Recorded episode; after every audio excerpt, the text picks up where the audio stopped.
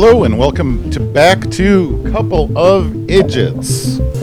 We're an episode by episode podcast covering Supernatural. I am your host, Dan, and with me, as always, is Penny, his wife, and super fan of Supernatural. So today we're talking about episode two, Wendigo? Wendigo? How's that pronounced? Wendigo. Wendigo. There's only one in it. W E N D I G O. Okay, so, I mean, there's already a crazy name in there, and anyone smart that saw this in the T V guide in two thousand five would know this is another monster. Have you looked up what this monster is yet? Yes, I have. Okay, well, we'll get into that in a minute to uh, track down to see if that's real or not. Let's just run through the episode. I got a couple of notes here. So the whole thing opens up with Brad, Gary, and Tommy, and they are camping together out in the woods. Yes, they are. They are in um, Blackwater Ridge near Colorado, which happens to be the same coordinates that John gave to Dean and Sam in his journal. Have you looked into these coordinates? thirty-five dash one eleven, that doesn't seem like a coordinate to me. I mean, that's not latitude or longitude for anything in America, is it? Uh, I don't know. I don't know how that works. We have to look that up because, like, a coordinate... A specific coordinate would also not just have your degrees, but then also minutes and possibly seconds to get you even closer to where you need it to be. Right. Seems a little... Seems like some T V tomfoolery there with these thirty-five dash eleven. Are there more coordinates through the show? No, that's it. Oh, that's it? Oh, I guess. Okay. We never we never crack that that code. So they're camping. Um... There's claws in the tent, and that's about it. Do we? Is there anything else that happens in that first scene? Well, yeah. Too, uh, they hear noises first, and uh, his two friends go out to investigate, and they start screaming, and they're taken away by something. And then, yeah, uh, Tommy's in his tent, and he's like, "Holy crap, Batman! What's going on?" And that's when you see the claws rip the tent, and he's taken away. Couple of problems with that opening camping scene. First, there's an unattended fire outside. Oh, that's... Yeah, like that's never happened. Okay. Secondly, then, they're all three boys are in the tent playing Nintendo D S. Why weren't they sitting outside playing Nintendo D S around the fire? That's a good question. That I don't know. I don't know. When I go out camping with three guys, we don't all sit in the tent together. Let me tell you that. There's too many belches and beer farts. Okay, so that's about it then. Claws, screaming, something happened, break to commercial. Then we come out and uh, back from commercial then. Sam is at the grave of his girlfriend that we just saw burned up in the fire in the last episode. Yes. His girlfriend, Jess. Yep. And there's a great jump scare in here because a hand pops out of the grave and grabs him. And you're thinking, oh my God, this show's getting crazy. Yeah, but that was just a dream he's having. He wakes up, he's in the Impala with Dean heading towards the coordinates that John gave them. Now, right away, though, I noticed Dean is pretty worried about Sam's mental state. He's kind of, I, I, I don't know. Like, do you have nightmares after a close relative dies? Some people do, I'm sure, especially, you know, to die a traumatic death the same way your mother did. Oh, I guess if you're... Yeah, if your loved one's pinned to the ceiling and lights on fire, that's pretty odd. Yeah. That doesn't uh, happen every day. Or no. So, or so they say. No. Uh, so Dean then, you know, makes sure Sammy's okay. But Dean is still wanting to find his dad. Still, that's his goal mission. They're off to find their pops. Mm-hmm. By the way, did you notice the car? Totally fixed from the last episode. Oh, of course, yes. Sad, you know, it was sad. A mud-covered person sat in it, so the interior was wrecked. And the outside, it drove into a farmhouse. Nope, totally perfect. Does this car have supernatural powers? Um, you seem to think it just might. You never know. It would be kind of fun if this car was somehow blessed to automatically fix itself. Uh, reminds me of that other awesome car from... Oh, what's the show where the guy, the demon, and the angel are best friends? Oh, yes. I know what you what mean. What car is that? Yeah. What? Oh. I know what you mean. Yeah, I can't think of it. It's got David Tennant and Michael Sheen in it. Yeah, and that car was... It was somehow cursed or blessed or just somehow supernatural. But I always... The fun thing about that show is that every piece of music that they put, that he puts in it, eventually turns to Queen. Which, man, if we could it's just awesome. Think of the name of that. Yeah, well, you know, look up David Tennant. Yeah, I guess go find the David Tennant show that's also on Netflix now. Um, so then they're, they want to stop in because they head to the coordinates. They, uh, the forest ranger that they meet is really open with information on this.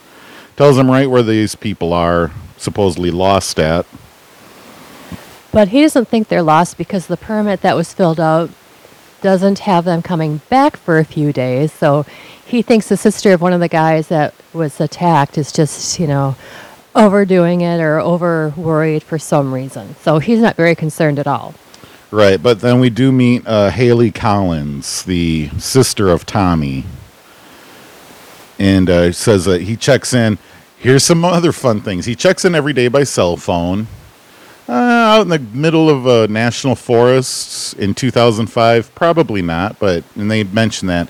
And like, well, he's got a satellite phone with him too. H- have you ever seen a satellite phone in real life? No, I haven't. No, but it seems like everyone on T V, every other person on T V owns a satellite phone at some point. They come in handy, so maybe it'd be worth investigating.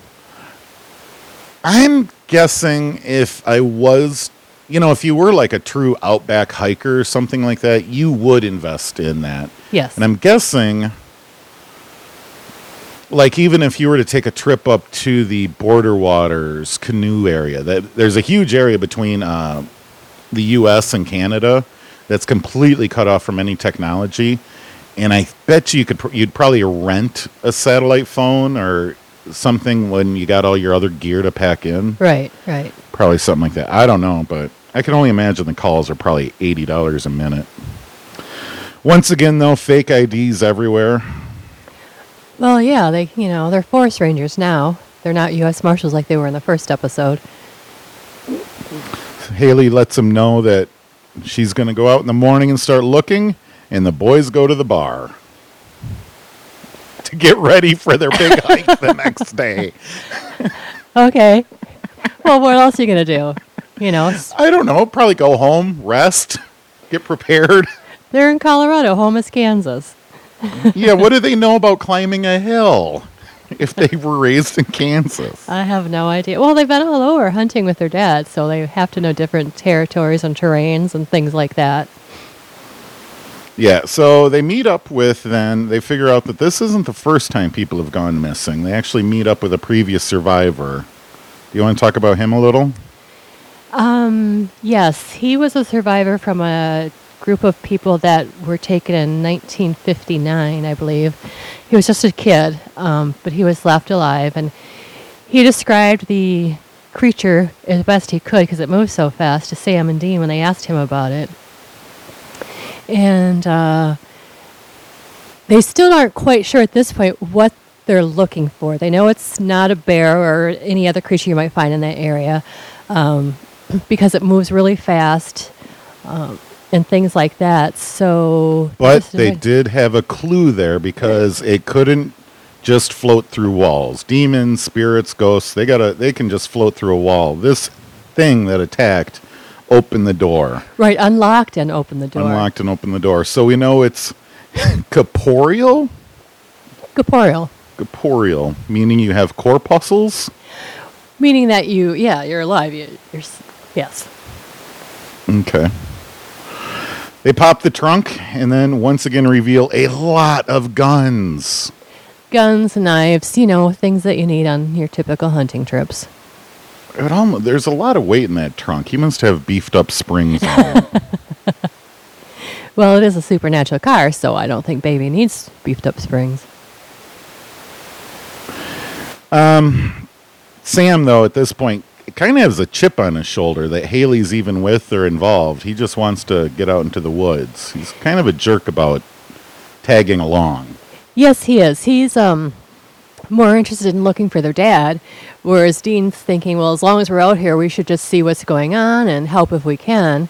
Um, yeah, Sam kind of is kind of a pissy little bitch. Mm-hmm.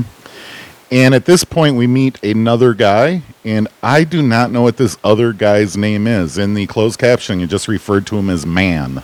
Who was um, that other dude? Roy. Okay, Roy is... He is a guide and survivalist that Haley hired to take them to this, uh, to the Blackwater Ridge area because it's so remote. Okay, all right. So Roy the guide and Haley are off, and uh, they're going to trek into the woods, and they even call them out on how ridiculous they're dressed for a hike. Yes. Because they're wearing jeans, biker boots. And don't have backpacks, just have like a duffel bag with them. Which is filled with guns. There's zero survival equipment in there other than guns. Guns and knives, yeah, that's plenty of survival equipment. What else do you need? Okay, so they find... I got a note here. Brother is bloody hanging, and he hears someone scream. That's not for a while. That doesn't happen yet. Yeah, I don't know. Hmm, that seems oddly out of place, but I know I wrote these in order. Okay, but uh, Roy keeps Dean from stepping into a booby trap. Well, it's a bear trap, not a booby trap. Uh, yeah, bear trap, not a booby trap. You're right. Um, and quickly then, Haley figures out that Sam and Dean are not rangers and wants some explanations on who these two weirdos are. And they explain that they're looking for Dad, and they just stumbled upon these two looking for their brother. Yes. They didn't explain that they are hunters of the supernatural, just a couple guys out looking for their dad, and this is where he was supposed to be. Yep, they get to coordinates thirty-five one eleven, and there is no sound. They ever explain that, or just... Yes, there is no sound. They said not even a cricket because of the fact that the creature that they were looking for was out there, and so the natural wildlife that should have been making noise just wasn't because they were hiding or afraid. Mm-hmm. Another thing I noticed, too, during this scene when they were walking around talking about how there was no sound, Haley's brother that also tagged along, he's wearing earbuds. Do you really go off looking for people wearing earbuds? It seems to be a job where you need to be listening and paying attention. You'd think so, but, you know, kids these days, what are you going to do? Dipshits. Yeah. Um, let's see. Then they hear what sounds like a person yelling, and they think it's maybe Tommy or one of his friends. They are not able to find anything. Um, and then... Well, they found the campsite. Before well, they heard the yelling, they found the campsite. Yeah, they found the campsite for sure. They, yeah, they go help. Their packs are gone. Yeah, everything they have is gone. All their packs, um, the satellite or whatever phones they had with them also. Um, and Dean kind of figures out what they're dealing with because he's looking through his father's journal, and that's when he... Sam looked through the journal. Was it Sam? Yeah, Dean was just wandering around the woods with a handgun, and it was Sam that looked in the journal saying, hey, I wonder if there's anything useful in here. Yeah, so that's when they discover it's a Wendigo. Um, and they realize that their guns and knives that they brought aren't going to do a whole lot because that would not kill it. Um, the Wendigo is able to mimic human voices, so that's why it sound they could yell. It could yell for help. And as a matter of fact, the lore on the Wendigo is it used to be a man. It's an ancient Native American uh, tale of how someone, perhaps a Native American or someone else back in the day, so had to survive a very harsh winter by turning to cannibalism. And then because of all the years of cannibalism, turned into this Wendigo. And they're very tall and thin and are constantly hungry, no matter how much they eat. So, yeah, Dean puts down some Anasazi signs for protection. Yes, too. So as long as they're in that circle, where the, the Wendigo cannot cross those signs. Uh, yep. So they sit down for a little, and then we go back to some dad talk. Um, Dean is pretty much figures out that Dad is passing the work on to them. He must be off on something bigger and better, and is kind of left behind as loose ends, it seems. Yeah, that's yeah, that's pretty much what it seems like. But Sam doesn't agree with him, and he's still salty. Yeah, he's salty. He's like, you know, Dad's not here. Let's let's ch- you know get out of here. And um, Dean's like, no, Dad's, you know, passed this torch on to us. You know, what the saying is, saving people, hunting things. You know, the family business. That's not the first time you'll hear that quote in some of the series. Yep. Uh, what's... So their packs were taken. They, so there was only two guns available to them, right? Yes, it happened to be the guns that Sam and Dean had on them at the time. Right. So the next morning then, Roy is missing. Sam is salty and the others are still confused. Well, Roy doesn't go missing. He um, decides, well, actually the Wendigo starts calling for help again. And despite Sam and Dean's warnings, Roy goes out from the circle, so they follow him until Haley and her younger brother, I forget what his name is, Ben or so, I don't know, um, to stay within that, the symbol so that they're protected. Um, and pretty soon you see Roy getting snatched by something in a tree. And it doesn't look good. So... This is the, I mean, this is actually the scene then where Dean tells them more about the Wendigo monster and reveals that it's good news because Tommy might still be alive now that they know what they're dealing with. Yes. They find a bloody claw print on the tree. You, uh, they show the Wendigo a little bit, and it's kind of a glimmery figure. It looks like the Predator. It's like a skinny Predator running through the woods just for a short shot. Yes. Yeah, that's a good way to, to explain how what it looks like.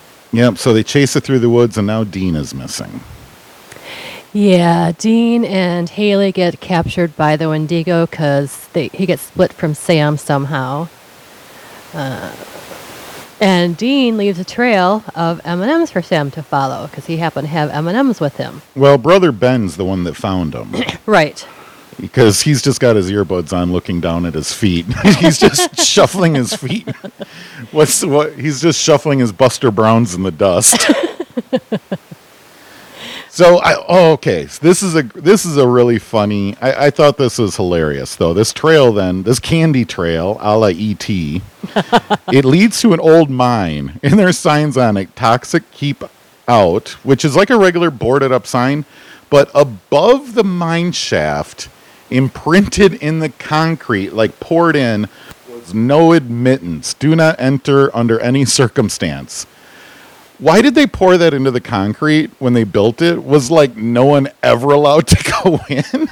Well, I'm assuming that was done after the mine was closed. They another... came back and poured a huge concrete yeah. slab on top. Why not? You know, mm, that didn't make any sense to me why that was in concrete. uh, they slowly walk down the tunnel.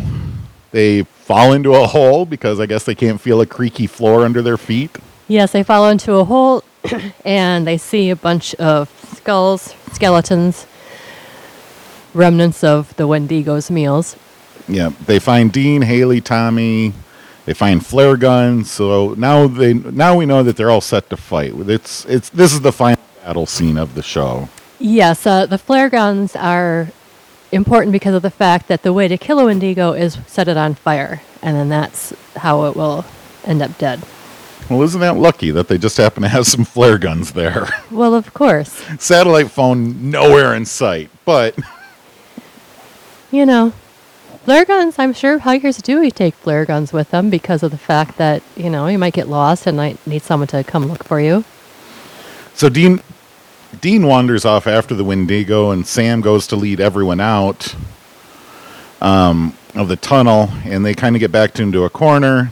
Dean pops up behind the Wendigo as he's trapping and getting it, you know, about ready to kill everyone. Shoots him with a flare gun. He instantly lights in flames and dies. Yes, he does. I got to tell you, that Wendigo must have had really soft skin for that flare to just go right into it. Well, you know.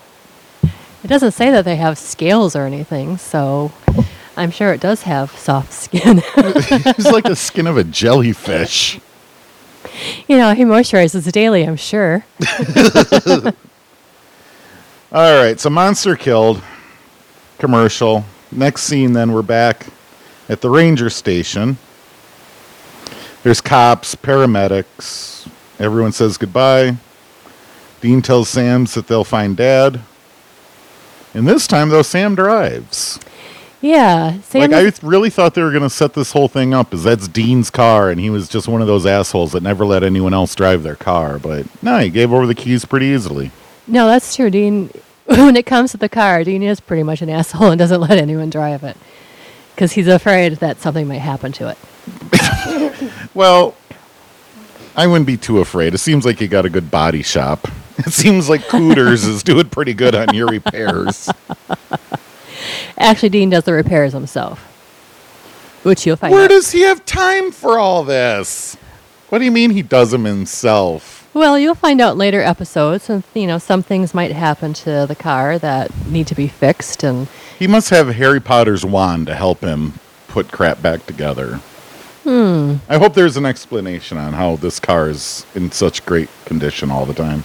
Well, he takes very good care of it, but yeah, even if it does get banged up, then um, he has a place okay. that we'll find out all right, later. We'll learn. We'll learn where that Fine. Is. And it's not magical. So, Wendigos. I mean, that's the end of the episode. Uh, Wendigos, they real? No. Well, I mean, not real real, but real folk- folklore real? Yes, folklore real. Okay, where do they come from? What do you know about them? Um, well, Dean made a comment that, you know, since they're in Colorado, that the Wendigo does, she doesn't uh, travel that far west because they are usually around the Great Lakes region. Um, so southern Canada, northern Wisconsin, Michigan, that area. Like I said, Native American. Um, sometimes they're depicted with antlers, sometimes not. Uh, usually very tall, thin, emaciated looking. And long claws, able to move very, very quickly, things like that. Okay, so the genesis of this is probably just some starving person back in the day being seen at the edge of the land by the tribe, right?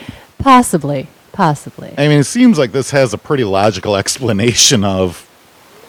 Well, you know, it... it It does go back to the cannibalism, but also they said sometimes it can uh, be because of because of greed. If the person was greedy, because of the fact that then they're cursed as a Wendigo, they're constantly hungry, so they're greedy for, for human flesh to eat. Um, so there's different ways that a person could turn into a Wendigo.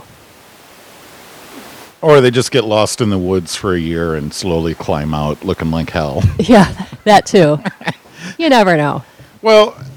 You know, all of these stories come from someplace. I don't think that people were just sitting around dreaming up stories. There was, you know, there was someone someplace saw something and ran back into town and told ever ran back to the camp. However they were living whenever this happened, they ran back to their community and said, "Holy crap, I just saw." And then it just kind of takes off from there. So, yeah, then, you know, back in the day, they had the oral history of passing down stories, and I'm sure that it probably did start out as a skinny, starving-looking person, but you know how stories go through the generations. They get more and more elaborate. Well, yeah, that word got back to the original guy, and he's like, oh, crap, the jig is up, and then he put antlers on his head to try to blend in better. Oh, I see. He was there just a crazy person that thought he looked like a deer then. Well, now we know. Anything else on this episode? Um, no. Um, like you said, Dean kind of uh, told Haley and Ben what was out there, and they're kind of wondering, like, hey, how do you sleep at night knowing all this crap is out there? But they're used to it, so that's kind of what they do. Yeah, they're not really into covering up their tracks too much, are they? The people that they run into, they're just kind of tell it as is and then drive off and leave it from there. So they're leaving a trail of Uh, evidence behind them. This is true. They, you know, don't try to cover anything up. Um, some people, I guess, have to know what's going on. Yeah, I guess who's going to believe them, you know? If I went off to the woods and someone shot someone and they lit on fire. Yeah, what did they tell the cops? The whole They must have worked out their story on the way back to that ranger station. They did, because you see Ben talking to the police saying, oh, it was a grizzly. It had to be six, seven hundred pounds. Um, oh, they just all said, yeah, it was a grizzly bear attack and left it at that. Yes. Because, yeah, how are you going to... Yeah, there was a dude, and then he shot it with a flare gun, and he lit on fire. All right, sir. What drugs are you on, yeah. and why aren't you sharing? Please, please leave your drugs at home the next time you come to the National Forest. Fun. Um, camping. Were you? Were you? Did you camp a lot as a kid? Oh, uh, we did. Um, were you ever scared out there of something in the woods? No, never. I'm more afraid of Closet Man for sure. Yeah, we'll get into Closet Man someday. Well, we're gonna have to tease that along. Well, maybe there'll be an episode about Closet Man, and then we can really talk about it. Yeah. Well, you know, that's why uh, Sam got the forty-five at age nine, because he was afraid of the thing in his closet. My parents didn't give me a forty-five, but they just told me there was nothing there. Oh, I could just imagine if you had a handgun and you were shooting at the closet if you heard a mouse fart in there. Yeah. No, I've never really been afraid of the woods or the dark or anything. You know, the only time it has come to mind is more like recently as an adult, because now in this area there's more like bobcat sightings and stuff like that. Like there's big cat sightings, and they... They have no problems just leaping out of the woods and fucking you up and then taking off. So that's really the only wildlife that worries me.